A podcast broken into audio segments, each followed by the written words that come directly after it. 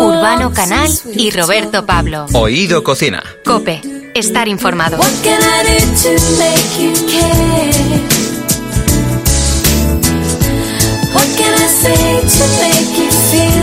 En los últimos años hemos aprendido mucho sobre nuestro sistema inmunitario y a marchas forzadas además. Sin embargo, quedan muchas preguntas en el aire. ¿Por qué sentimos tanto cansancio cuando enfermamos? ¿Conviene atajar la fiebre? ¿Se puede reforzar las defensas? ¿Para qué sirven los órganos tan poco conocidos como el bazo y el timo? Nuestras defensas son un elemento invisible que está rodeado de misterio y que da lugar a muchos mitos y leyendas junto a mucha idea falsa. Para conocer más sobre su funcionamiento hablamos con el doctor Ricardo Cubedo, que es oncólogo médico del MD Anderson Cancer Center y del Hospital Puerta de Hierro de Madrid. Bienvenido, doctor. Hola, muchas gracias por la invitación.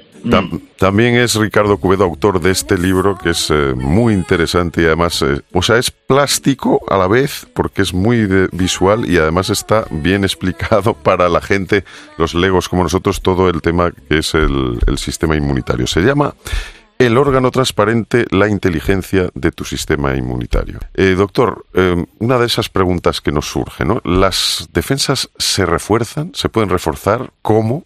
¿A través de una buena alimentación, tal vez? Creo que uno de los mensajes importantes del libro es que no hace ninguna falta reforzar las defensas. Vale. Son tan increíblemente sólidas. Nos han traído a lo largo de miles de años de evolución en situaciones inimaginables para nosotros desde el punto de vista, digamos, de, de, la exposición a los microbios, que realmente uno ni, puede ni debe hacer nada más que dejarlas funcionar en modo automático. Casi, casi en nuestra sociedad, en nuestro tiempo, si tenemos un problema con las defensas es el contrario es el de las enfermedades autoinmunitarias que nos ataquen a nosotros mismos. Esto nos pasa, eh, Ricardo, te vamos a tutear si no te importa. Sí, por favor.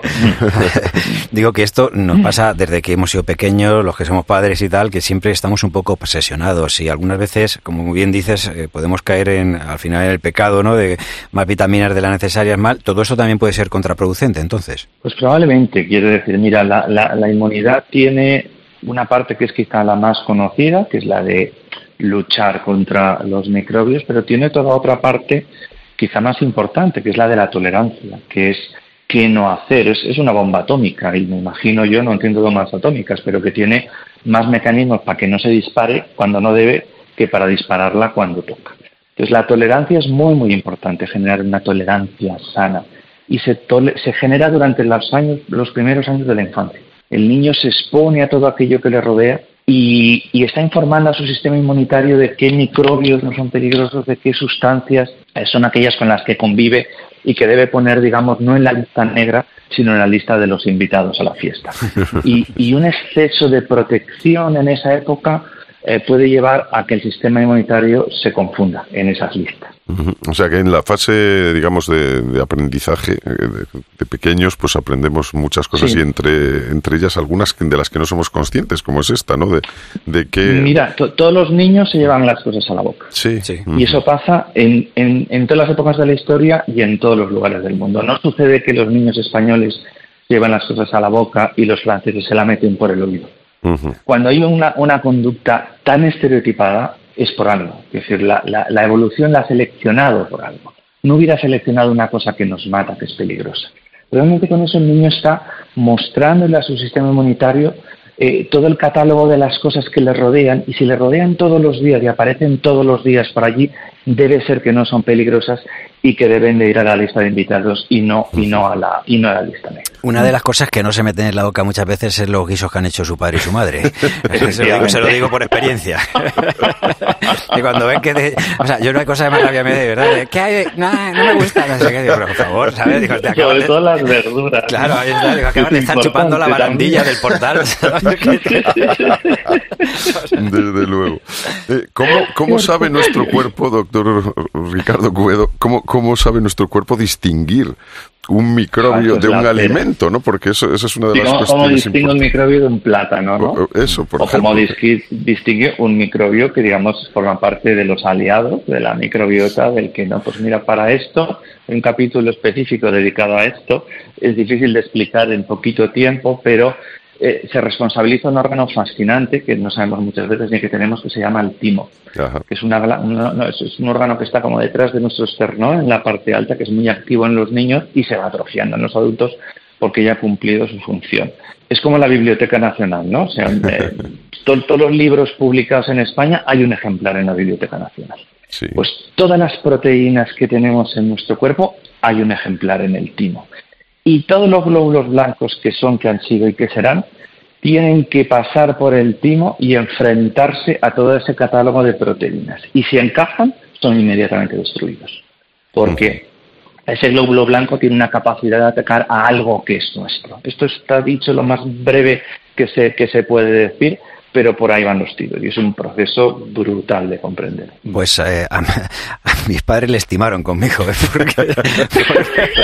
porque, yo es que me pillo todo lo que hay. ¿Por qué? ¿Esto por qué puede ser, doctor Ricardo Cubedo?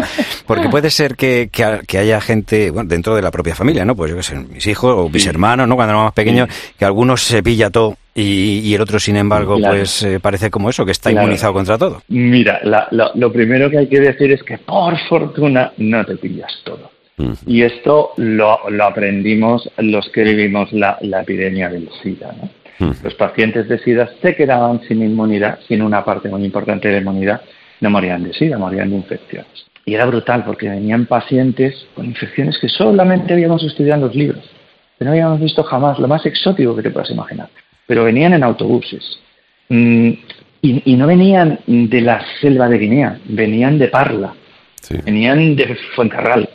Entonces, fuimos rápidamente conscientes de que todos esos microbios nos estaban rodeando todo el tiempo. De manera sin y la única diferencia entre tú y ese paciente con SIDA es que tú tenías un linfocito activo que él tenía desactivado. Así que aunque haya alguien que se coja un poco más de catarros en la familia, que entra dentro de lo digamos, la variedad normal de cualquier función del cuerpo, te aseguro que la mayoría de los miembros de la familia, es decir, todos, estáis protegidos hasta donde no os imagináis de lo que realmente es importante que te proteja el sistema inmunitario. Mm. Hay, hay algunas, eh, bueno, aparte de eso de que efectivamente hemos comprobado también en la reciente periodo de, del COVID, pues eso, Roberto aquí presente la pasó con bastante dificultad la enfermedad y yo a pesar de que tuve a mi mujer al lado no, no la he pasado. Bueno, o sea, efectivamente el, sistema inmunitario tiene sus cribas, digamos, y cada uno pues a lo mejor mm. pasa una cosa más gorda y otra más fina, ¿no? No sé, depende de... Correcto, efectivamente, mm. quiero decir, lo importante es que lo gordo casi nunca pasa la Quiero decir, es, es, muy fácil que alguien coja dos catarros este año y el año que viene ninguno, pero casi ningún año vas a coger tuberculosis. Ajá, claro. Efectivamente, esa es una cuestión importante. Y está ahí, te aseguro que está ahí la tuberculosis. ¿eh? eh de todas maneras, eh, que la microbiota, eh, no sé, la alimentación tiene algo que ver para que al final la microbiota pues la tengamos más o menos sana, por decirlo de alguna forma que nos, entendamos todos. Sí, sí, pero quizá de maneras que no que no te que no te imaginas, ¿no? Quiero decir, cómo adquirimos la microbiota, cómo digamos nos contagiamos entre comillas de, de los aliados Mm, todavía lo estamos aprendiendo y descubriendo, ¿no? Sabemos que una parte súper importante nos viene de nuestra madre. Lo adquirimos ya durante el paso al canal del parto y digamos una primera microbiota como un fundamento, como unos eh, cimientos de la microbiota que mantenemos casi toda nuestra vida. Sabemos que no nos adquirimos prácticamente nada a través de la alimentación, es decir, que no tragamos el microbio y se aloja en el intestino grueso. Y sabemos que lo adquirimos del entorno, es decir, de nuestra familia, de nuestro pueblo, de nuestro puesto de trabajo. Exactamente cómo no lo sabemos, ¿no? Pero sí que es verdad que una vida social activa con mucho intercambio entre personas es importante para tener una microbiota variada y eso se ha producido mucho últimamente. Y otra cosa importante es la fibra, ¿no? Porque si tuvieras un prado con vacas les darías paja, ¿no? Pues eh, si tienes un prado con microbios en el intestino que te interesa mantener, les das su paja, que es la fibra, es lo que yo. Mm. O sea, el papel de la fibra es fundamental. Donde tú y yo es fundamental, efectivamente, no, porque contenga microbios que vayan a llegar ahí, Sí. sino porque es realmente el alimento del que ellos se nutren y que usan para prosperar. El alimento para ellos que nos convienen como aliados, por supuesto. Eh, hablando de, de eso, el, sistema inmunitario, ¿qué relación tiene la- las alergias, ¿no? o las, eh, las alergias que pueden ser alimentarias o, da- o al polvo, al polen, etcétera? Bueno, ahora, ahora que estamos en esta época que efectivamente estamos viviéndolo muy de cerca, ¿no? ¿Qué, qué- cómo interrelacionan, cómo se interrelacionan, ¿no? Las Tienen alergias que ver todo. Es decir, las alergias es uno más de la inmensa lista, digamos, de trastornos o enfermedades autoinmunitarias. Es decir, ahí el sistema inmune está reaccionando de una forma un poco histérica, un poco exagerada, un poco fuera de control a algo que no le toca. Ujú. Es que, por favor, o sea, yo quiero que reacciones frente al vacío de la tuberculosis, ya que lo hemos mencionado, pero no quiero que reacciones frente a las proteínas del marisco, no me fastidies. Claro. Y en cambio, este se confunde, claro, vamos a ver, menuda broma. Sí, sí. Y este se confunde y, y- y ataca a las proteínas del marisco como si fuera algo que fuera amenazador.